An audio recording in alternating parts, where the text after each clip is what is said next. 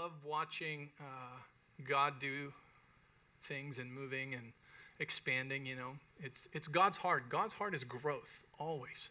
Like his character and his nature, growth and prosperity are at the at his very nature. You know, it's a God of growth. Everything that he created grows. You know, seeds grow, grass grows. I know you wish sometimes it wouldn't, but it does. And you have to cut it again.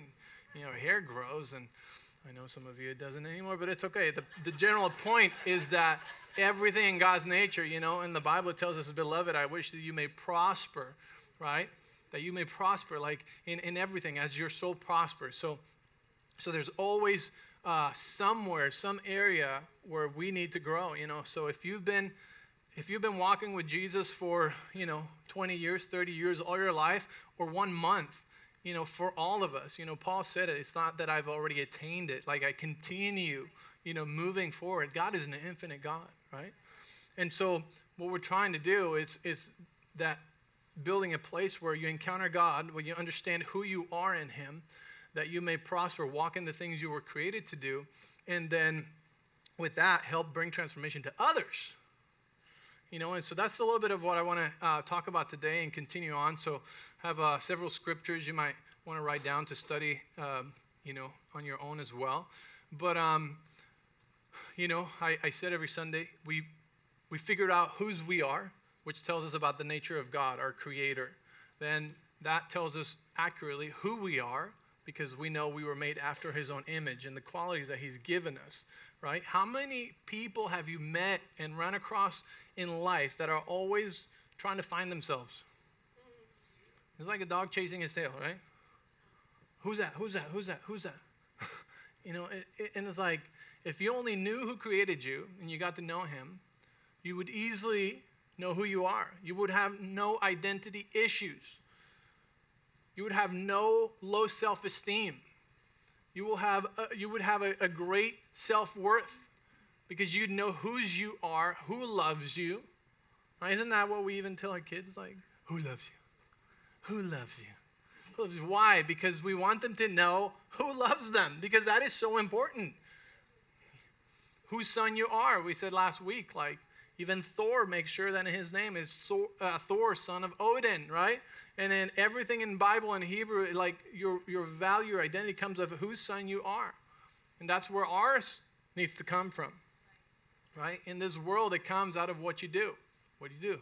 Okay, now I know who you are. No, it's not. But that's not how it is, you know? That's not how it is in God's kingdom. And then when we know who we are, we know what we are supposed to do. And out of those works, that the Bible tells us that he prepared works for you to do. Do you ever wonder if you're doing the works that he prepared you to do?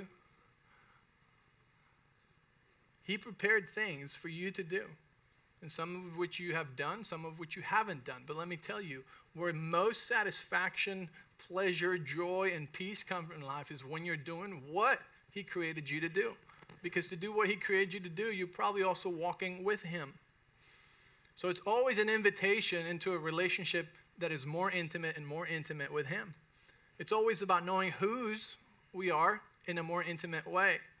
And that reveals more of who I am. And the thing is, like, how many times have you, you know, learned or read something in the Word and you go, oh my gosh, I did not know that God had promised me this. I did not know that God thought about me this way. I did not know that, you know, that I didn't have to live in condemnation. Like, how many times have you, you discovered something new about you because you were reading about him?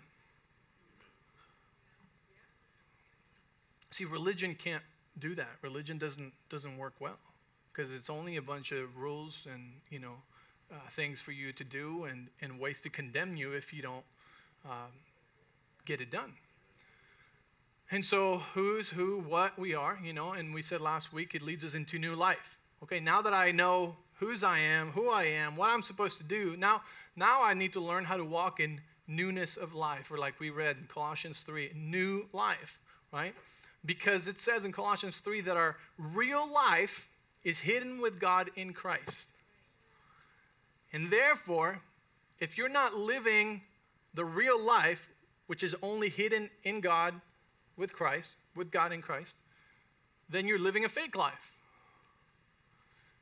And it's the fake life that is not fulfilling because it's not who you were created to be and what you were created to do. Are you with me? And so this new life um, needs to pierce three levels. We talked about this last week as well. New life should pierce, in a, and what I mean pierce is like it needs to break through. It needs to make a change, okay? A, a, a complete turnaround in, in three levels. Number one is the way I think, in my thinking. That's the renewed mind.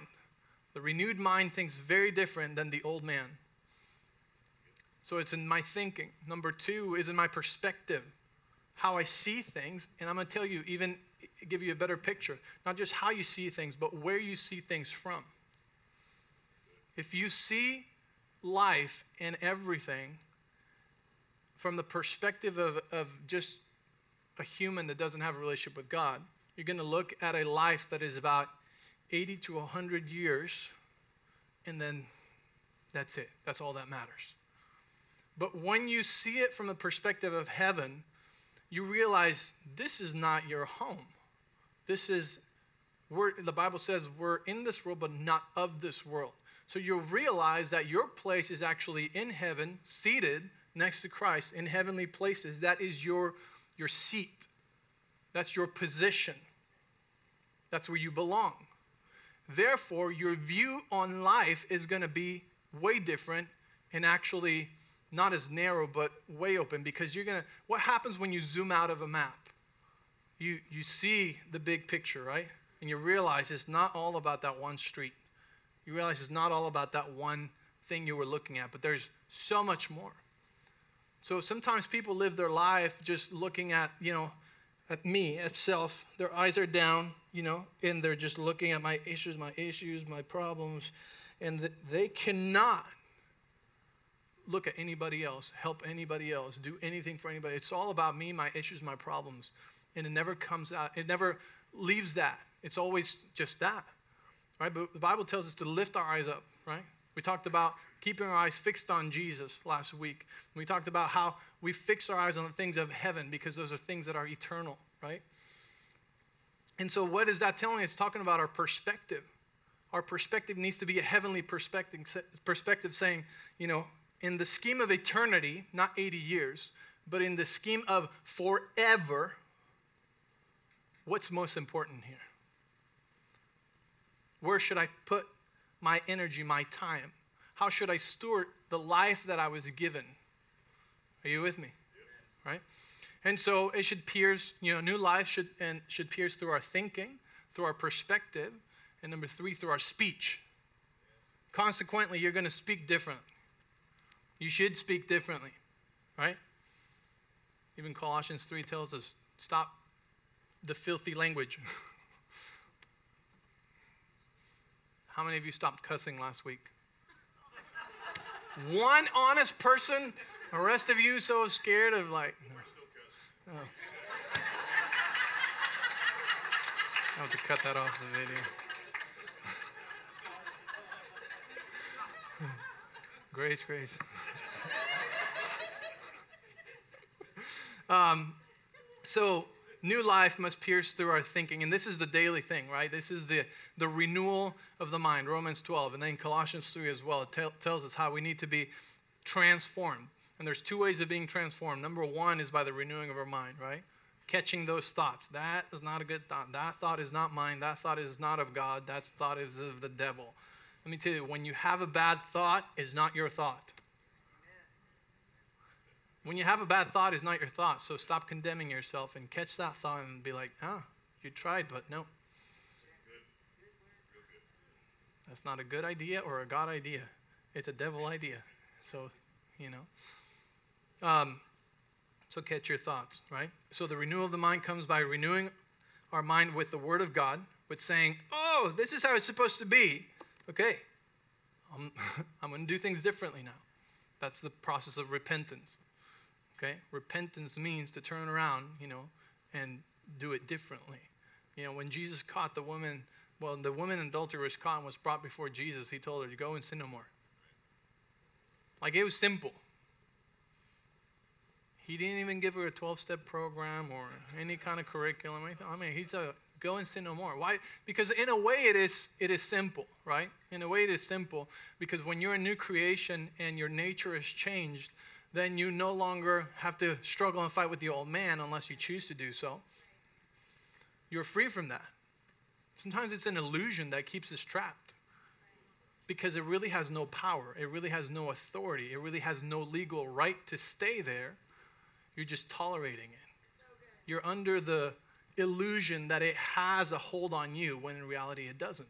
And that's why the Bible says, resist the devil and he will flee. Jesus defeated him. You just resist him. How did Jesus resist him? He knew the word. So when the devil came and tempted him, you know, he's like, no, the word, the word says this. And he ran. Came back with a new scheme. About this.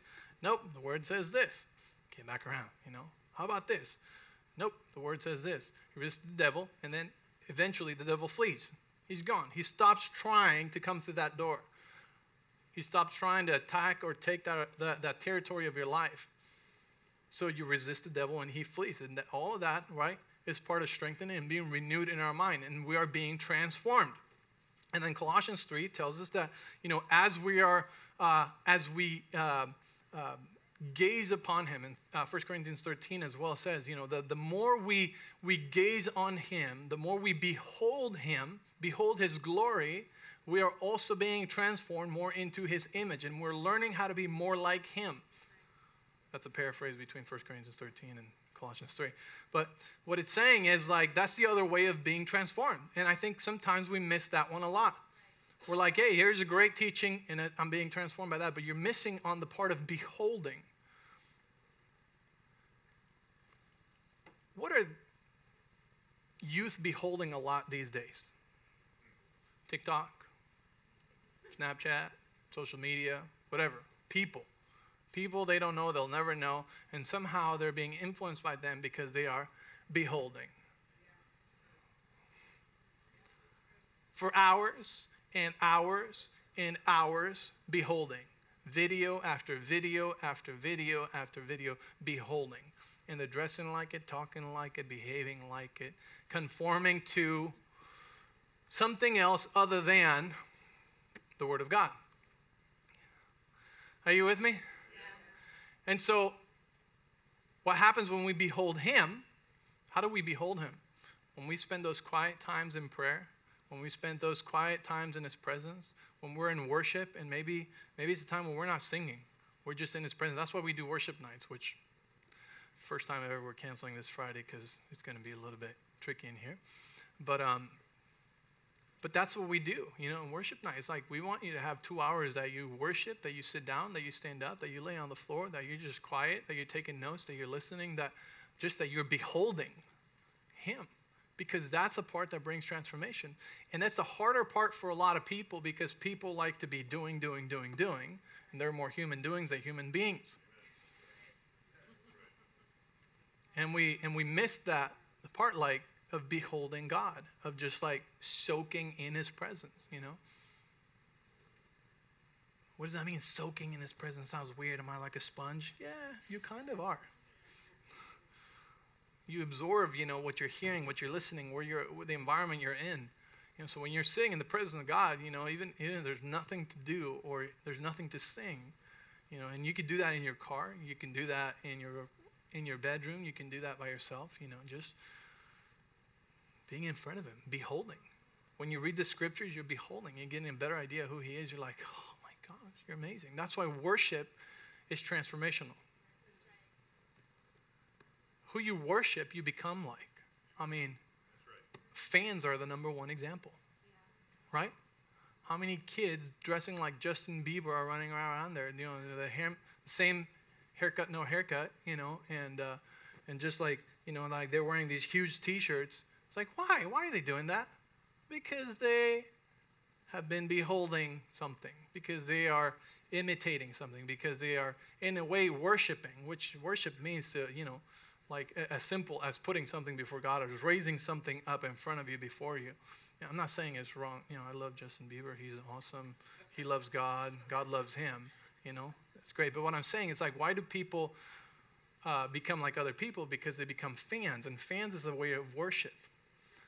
So when you're worshiping God, if you're really worshiping God, if you're really looking at like, oh my God, he's the one that, he really raises the dead. He really is the one that turns graves into gardens. He really is that one. And you're like, just like, see, songs are just helping us to to remember and realize who he is and, and his deeds and who he, what he has done to help us stand in awe of him and go, oh my gosh, I'd forgotten. And he heals people, and he healed me, and he's a provider, and he provided for me. And what this is doing is like, it's praising him, but it's to produce an awe inside of you to behold him and behold his glory and realize how amazing, how good he is, and produces thankfulness. And this is true worship, right? Which is what people do with other people also. Like, oh my gosh, look at him, look at her. And then there's imitation that comes after that. So beholding leads to transformation. Worshiping leads to transformation of whatever you're worshiping. That's why worship is so important. Amen? Yep. And the more passionate worship is like, you're just, you get it. You're passionate about something. But you understand what it means. You understand what he has done. You understand who he is. And you can't help it but to just stare. Like, that's what happens when you see something amazing, right? Guys, you know, it could be like, you know, a truck. It could be a, a sports car. And you're just like, oh, my gosh, look at that Ferrari, you know. Or, you know, women. I don't know what it is for women. Shoes. I don't know. Not my wife. But what, you know, you stare.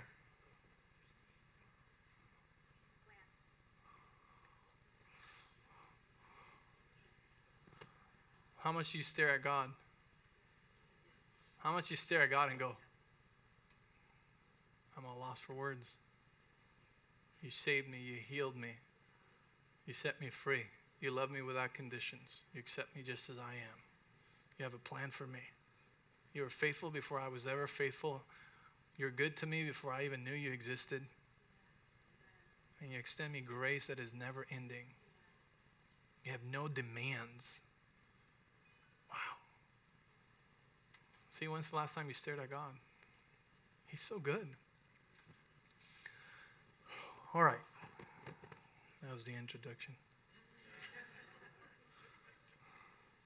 Hope you're following this, because I, wherever you're at in this process, you know, or wherever you're lacking in this process, whether it's knowing whose you are, who you are, what you're supposed to do, you know, all of those things that we need to continue actively looking into and figuring out, you know, okay, renewing my mind, right? Is it is it affecting my the way I think? Do I think different than I thought two weeks ago? Do I think different than I thought a year ago? You know? Have I, am I growing in this area? Am I growing in that area? Am I stuck in the same ditch? Do I think different? Do I see things differently than I saw them before? I can tell you, in this process for me in the last couple months, I see different. I see things very different than I did like the first week, uh, you know, after the accident. You know, things were looking really dark. Perspective had to change. The natural always follows the spiritual. And I love what Dan was saying um, earlier, because we are here, we're worshiping, and and before he said it, I was in my in my uh, seat over there, just thinking and, and and realizing and reminding myself, like like all this singing is not just empty singing. Stuff is happening in heaven. Like stuff is happening in the invisible, in the spiritual realm that we don't see, but we know that it's happening. We know that things are moving. You know, when you're praying, you're in a seat. I love the example he gave of the centurion. And the Lord showed me something. He said the centurion was such an example of um, of uh, intercession, because he came and he he stood in the gap. He prayed for somebody else who didn't even know they were praying for him. The guy that was ill didn't even know they were praying for him, had no faith, no knowledge, nothing. And this guy, with great faith, comes and stands in the gap and asks Jesus. And he's like, Jesus was amazed at his faith. Because that guy believed in authority, believed in, and like, hey, you just say the word, it'll happen. And Jesus is like, whoa. Most people want me to come to their house, spend three days praying, anointing with oil, and, you know, do a dance. And you're just saying, don't even come, just the word will be enough. See, so that's James right there, where it tells us that, you know, the prayer of faith availeth much, and will and it can heal the sick. So that's powerful. You know, it just, it it, it blew my mind there. Um, I don't know how I got to that. But uh, open your Bible with me to Isaiah sixty-one.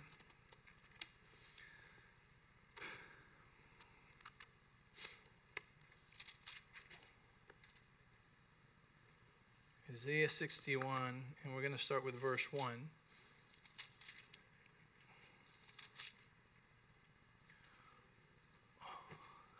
Are you guys learning something this morning? Is the Lord speaking to you? That's good. It says, "The Spirit of the Sovereign Lord is upon me, for the Lord has anointed me to bring good news to the poor." Say, "The Lord has anointed me to bring good news to the poor." You know, just just curious, what do you think good news to the poor could be? That would be great news. You don't have to be poor anymore. Right? What would be good news to the sick? You don't have to be sick no more. What would be good news to a slave? You're free. Simple, right? Good news, like that, like I think we all have a really good definition of what the good news are. I don't know how the body of Christ has missed it so much over the years with like what the meaning of good news is. You're gonna burn in hell, sinner. Like, that's not good news. There might be truth in that for those that reject and reject and intentionally reject the gift of salvation, the free gift of salvation. But we were never called to be threatening people with hell. You know, even there's there's a saying that says, you know, you attract more flies with honey than with vinegar, right? Oh, well, God is better than that, you know. You know, the news of the kingdom are too good to be true. And they are true. As a matter of fact, if it's not too good to be true, it's probably not God. The Spirit of the Lord is upon me. He has anointed me to bring good news to the poor. He has sent me to comfort the brokenhearted. Say, comfort the brokenhearted. Comfort the brokenhearted. And to proclaim that captives will be released and prisoners will be freed. Hmm. Let's go to um, Luke four eighteen. And this is the passage where Jesus reads Isaiah sixty-one. And I want um, I want to read it there as well. In Luke four eighteen, it says, the Spirit, Jesus picks up the roll of Isaiah, opens it up in the synagogue, says, "The Spirit of the Lord is upon me. He's anointed me to bring good news to the poor. He has sent me to proclaim that captives will be released, that the blind will see, that the oppressed will be set free." And I wanted to read it in both places because I, I, I want you to know this is not just Jesus' mission, but it's your mission. See, we learn whose we are, who we are, what we're supposed to do. We train to walk in newness of life, how to constantly be renewing our mind and being transformed by, by the word, by the washing of the word, and by gazing and, and, and uh, beholding him and his glory, by having this relationship with him.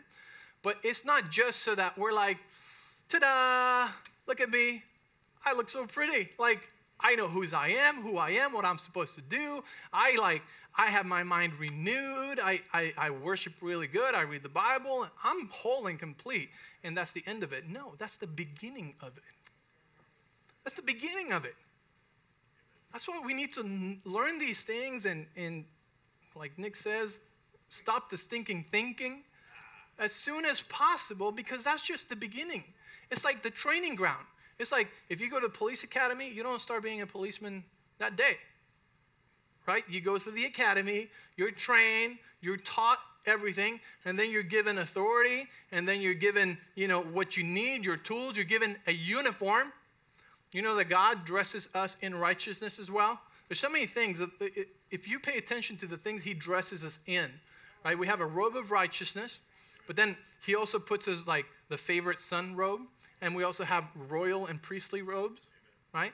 Because all all those all that clothing is speaking of, you know, our authority and and who we are in Him. So you don't you don't become whole and and and, and amazing just to be and, and to be like a, a display. You do that so that you can do Isaiah sixty-one. Because Jesus gave us a great commission, and He said, greater things than I do, you will do.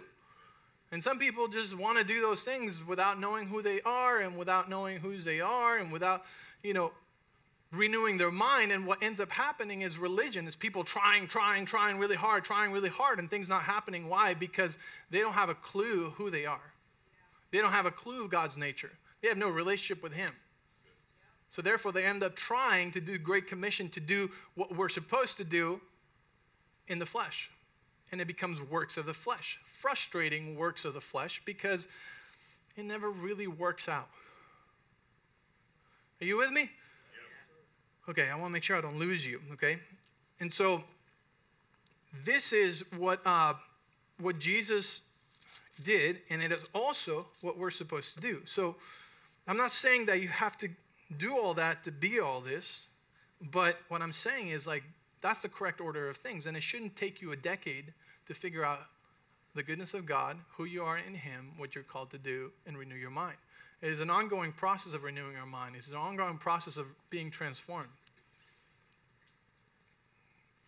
But then uh, Jesus, uh, Jesus says these things, and then He tells us, like, this is our same mission.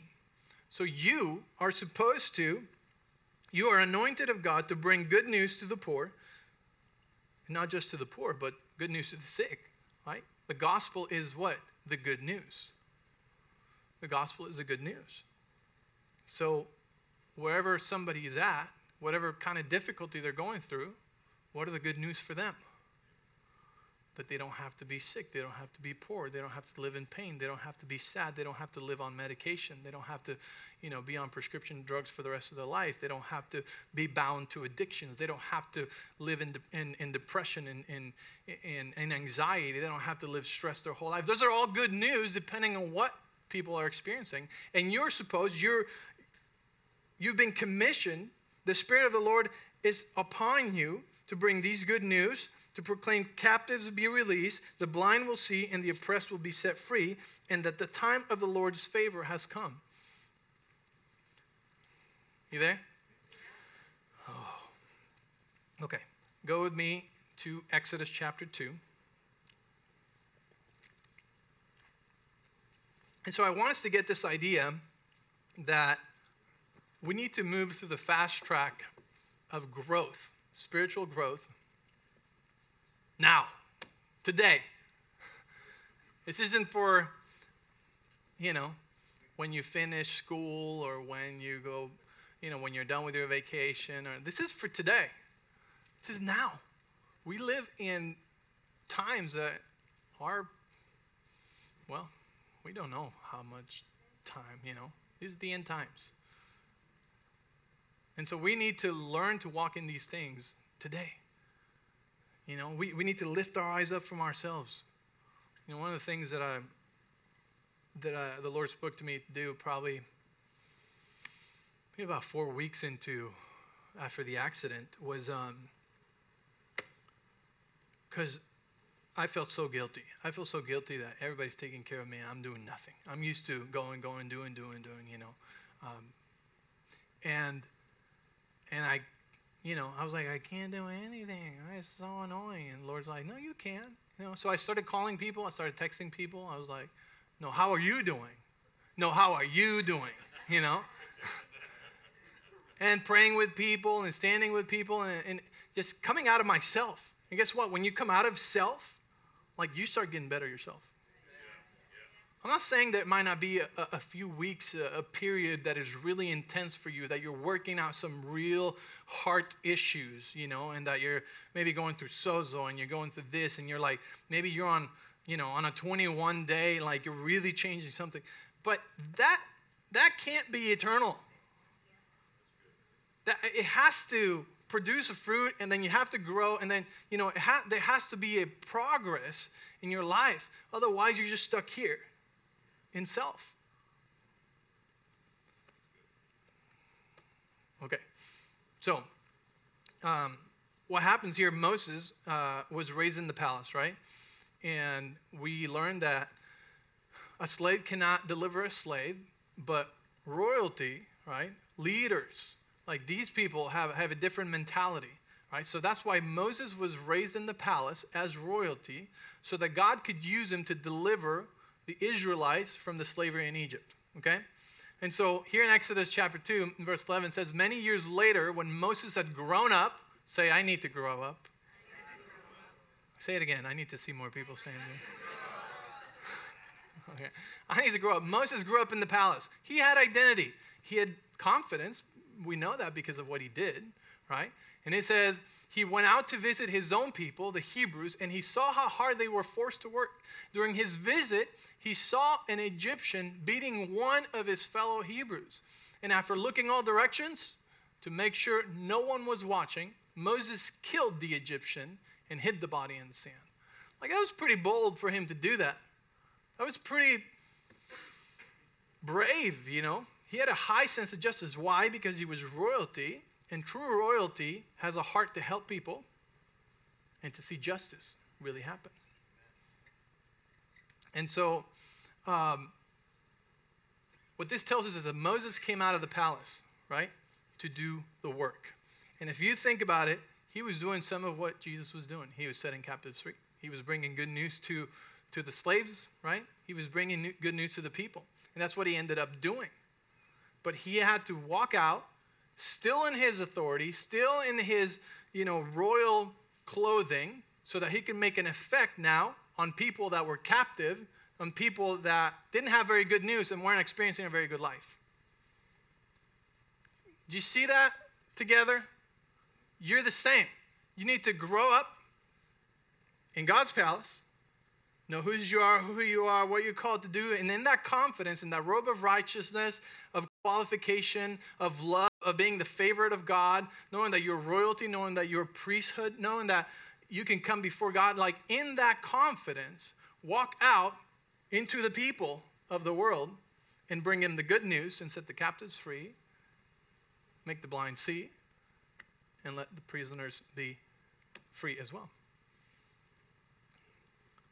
You see that? Like, I just gave you an amazing thing. Like, you should be like, oh my gosh. Thanks, babe. Thank you. Just kidding. So I want to show you um, a couple things before I close. Uh, go to Matthew twenty-eight eighteen. We're going to read a few scriptures. Um, actually, let me check. Uh, which one's first? One second.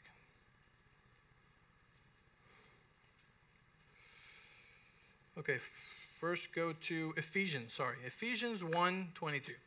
My bad. Ephesians one twenty-two. Thank you. It says, God has put all things under the authority of Christ. Say with me, all things, all things. Under the authority of Christ. Right? So, God the Father put all things under the authority of Christ Jesus. Okay? Christ. It said, and has made him head over all things. Say with me, all things. All things. Okay? So God took authority over everything and gave it to Christ, okay? And made him head over all things. And now check this out. For the benefit of the church. For whose benefit? Our benefit. Say, our benefit. We are the church. Right? So, authority has been transferred to Jesus Christ, and then for the purpose, for the benefit of the church. Now, let's go to uh, Matthew. I'm sorry, is that the next one? I have an order for this. Um, Matthew ten one, okay. Let's go to Matthew ten one. It says, Jesus called his twelve disciples together and gave them authority. Jesus called his twelve disciples together and gave them authority to cast out evil spirits, to heal every kind of disease and illness. Pretty much, he gave them authority to do everything that he had done, right? And then he even has a clause in there that says, and even greater things than these you'll do. So Jesus came and said, everything I did, you have authority to do those things. and more. So you're not limited to just what I did. Like, you can do more. There will be a lot more things in the future that are not present now that you will wonder if you were able to do that or just what was in the Gospels. So I'm telling you, you can do that. You can do more. That good, huh? So God gave Jesus authority over all things for the benefit of the church. And then Jesus called his, his disciples, right? We are his disciples too. We need to be his disciples. You know, a disciple is one that follows someone as if it was their teacher. Some people say they're disciples of Jesus, but they're definitely not going where Jesus is going.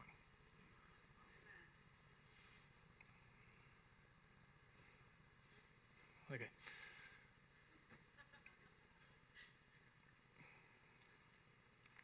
They're not posting on social media what Jesus would be posting. They're not advocating what Jesus would be advocating for. Okay, we'll leave that one alone. And gave him authority to cast evil spirits, to heal every kind of disease and illness. Tell the person next to you, you have authority to cast out evil spirits and heal every kind of disease and illness.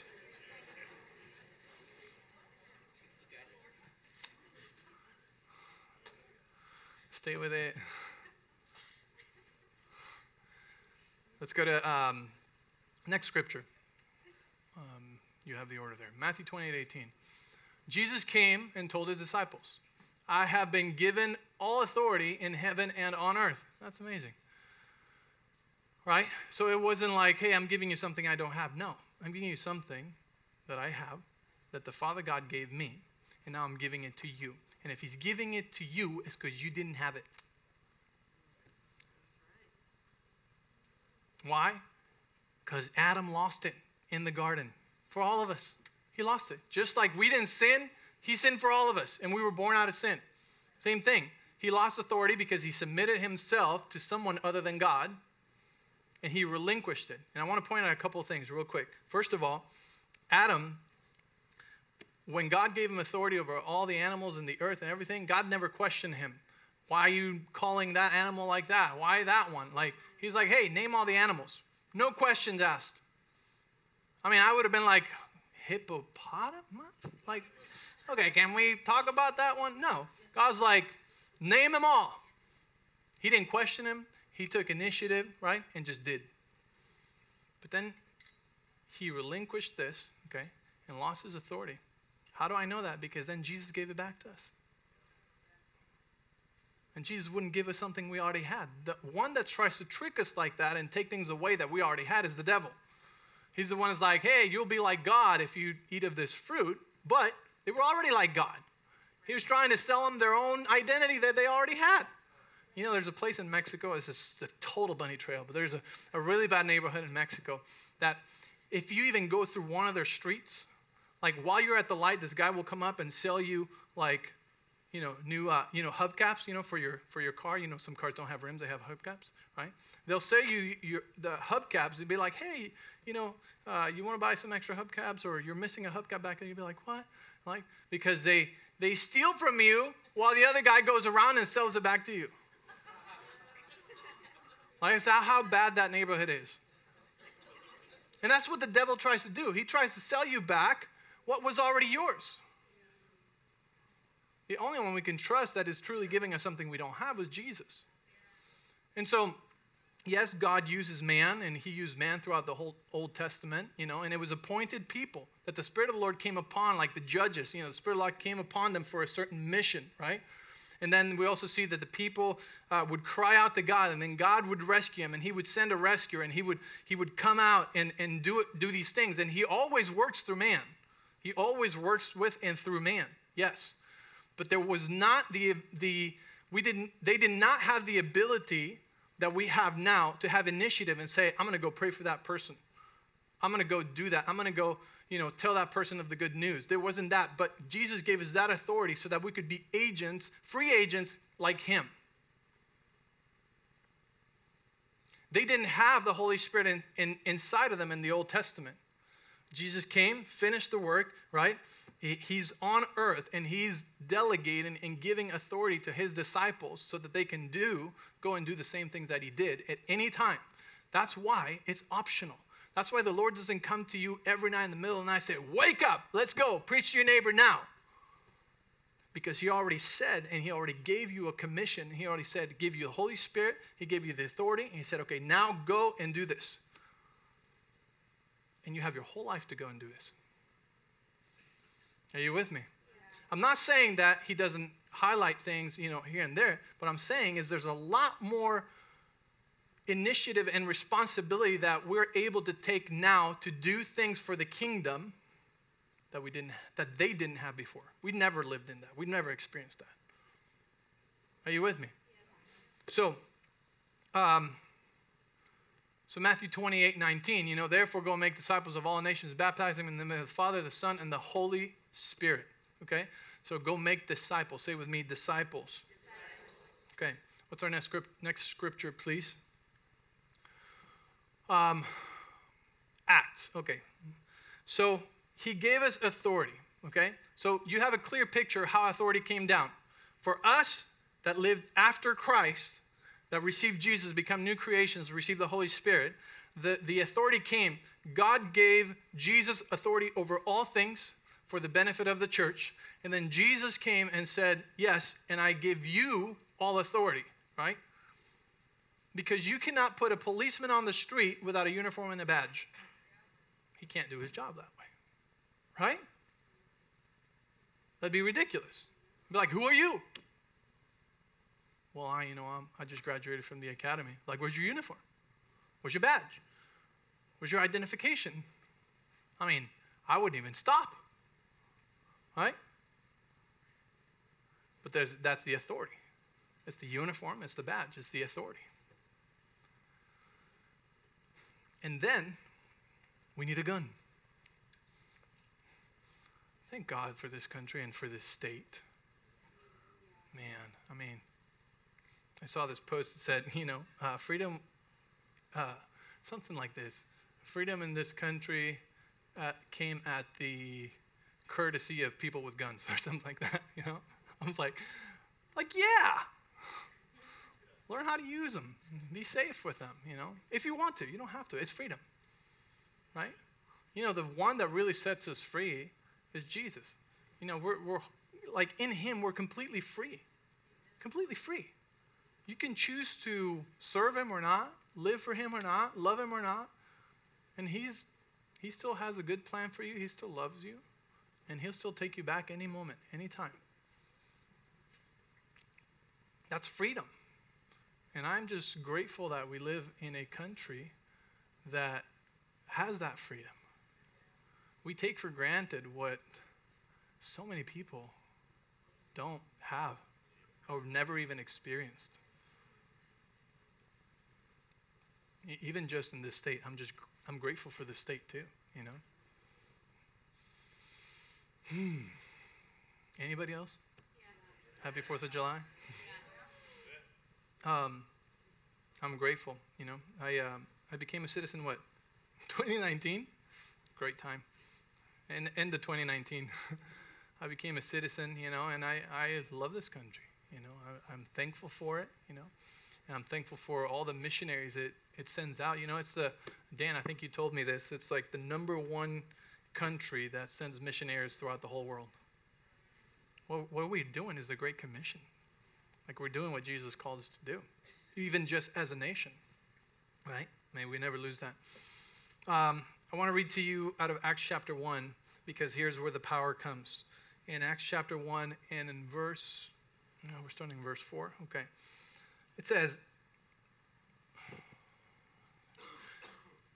once when he was eating with them, he commanded them, do not leave Jerusalem until the Father sends you the gift, uh, the gift he promised, as I told you before.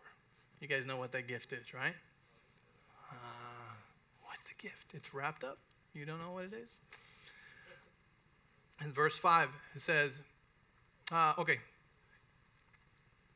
Mm, verse seven is okay. Yeah, it says, and he said unto them, I'm reading out of uh, King James real quick because I want to read to you a, a couple of these words in the um, in the original language, uh, in the Greek. It says, when uh, it said, and he said unto them, it is not for you to know the times or the seasons which the Father has put in his own power. Okay, what what they're asking here is, you know, the, the disciples just asked, like, when are you coming back? When are you coming back? You know, because he was telling them he was going to ascend to heaven, right? When is he going to come back? Like, we're still waiting for that return, right? For the rapture and then the second coming. It says, um, so it says, he told them, it is not for you to know the times or the seasons. Interesting, that word times is the word chronos, and the word seasons is the word kairos, okay? I have a whole teaching on kairos and chronos time that you need to listen to. Um, but the point is, the chronos time is linear time, okay? It's, you know, hours and minutes and days, and it never stops, chronos, okay? And it's represented by a God of time who's got, like, you know, like chains on him, and he's like chained to this timeline that nobody can stop. And then you have kairos, which is a, um, a different representation, but the kairos time represents the times of God, the seasons of God, and uh, eternal moments of God time. Like, Jesus came in a kairos time. It was when the when the fullness of time, when God only knew everything that had to line up and all the prophetic words and everything that needed to be done for Jesus to come, that was a kairos moment. Boom, he came. When Jesus comes back, it's going to be another kairos moment. And there's a lot of kairos moments, God times, in our lives as well. Okay? So without getting too much into that, because that's not my teaching today, it says, right here, it's talking about that. It says, it's not for you to know the times, the, the chronos, or the kairos, which the Father has put in his own power. Verse eight says, but you'll receive power, okay, which is dunamis power, okay, uh, which is, um, um, dunamis power is miraculous power, okay? So it's like Holy Spirit power. It's an ability, it's an abundance, it's, you know, its power, strength, it's violent, it's mighty, it's wonderful, okay? So you'll receive power after the Holy Spirit, or the Holy Ghost, has come upon you, and you'll be witnesses unto me, both in Jerusalem and all Judea and Samaria and unto the uttermost part of the earth, right? So we will be witnesses to him. But we need what? We need the Holy Spirit. See, guys, this is the Great Commission. This is when you become whole, when you know who you are, who you are, what you're supposed to do, whether you're in business, whether you're a teacher, whether you're a tradesman, whether you're a businessman, an investor, a mom, a dad, a child, a youth, whatever it is, when you become whole and you're renewing your mind, you're being transformed daily, and you're in relationship with him, you're in the best place so that you can actually do what he calls to do. And I'm not telling you to wait till you're, you know, the great enchilada, you know. I'm just saying, like, anytime you can do this. But there's issues in our heart sometimes that we haven't not worked out. And when we're hurt, we hurt other people. And when we're not confident, when we're not confident in who we are, like, we start, you know, contaminating God's message. If you're, one of the first scriptures we read a few weeks ago is that the earth shakes when a slave becomes a king. So if you're trying to do king work with slave mentality, I feel sorry for the people you're going to be touching. I should have said that nicer. Um, I feel sad for the people you'd be leading. So we need to get our act together so that we can do what we're called to do, whether it's in your job or wherever it's at. You can always do this. What is it? It's the good news. The good news to the poor, the good news to the sick, the good news to the brokenhearted, the good news to people. And it's not just good news. It's not just authority, but there's power with it, right? And that power comes with the Holy Spirit.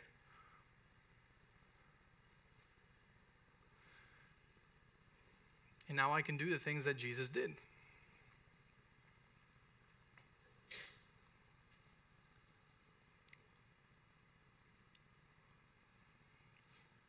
So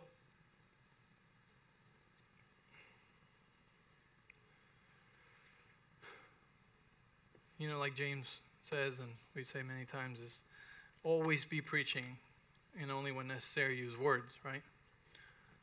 So you might not have great words, you know, but you have the power of the Holy Spirit.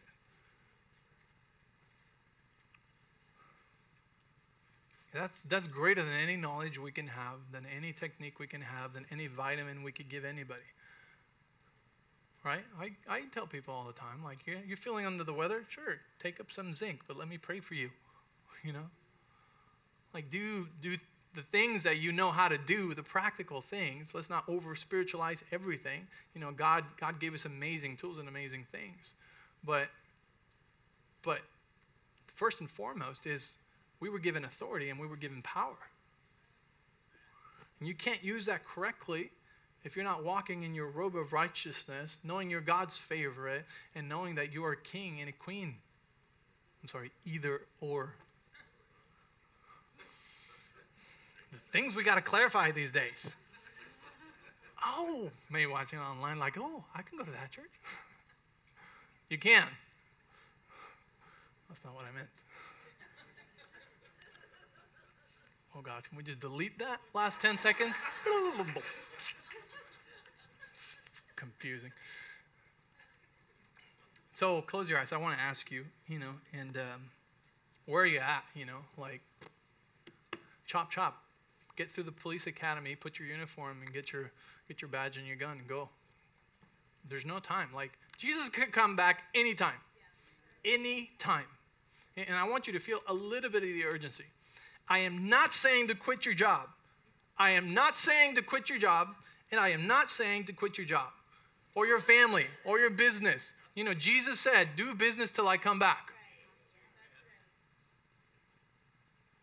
But there is an urgency in the Spirit.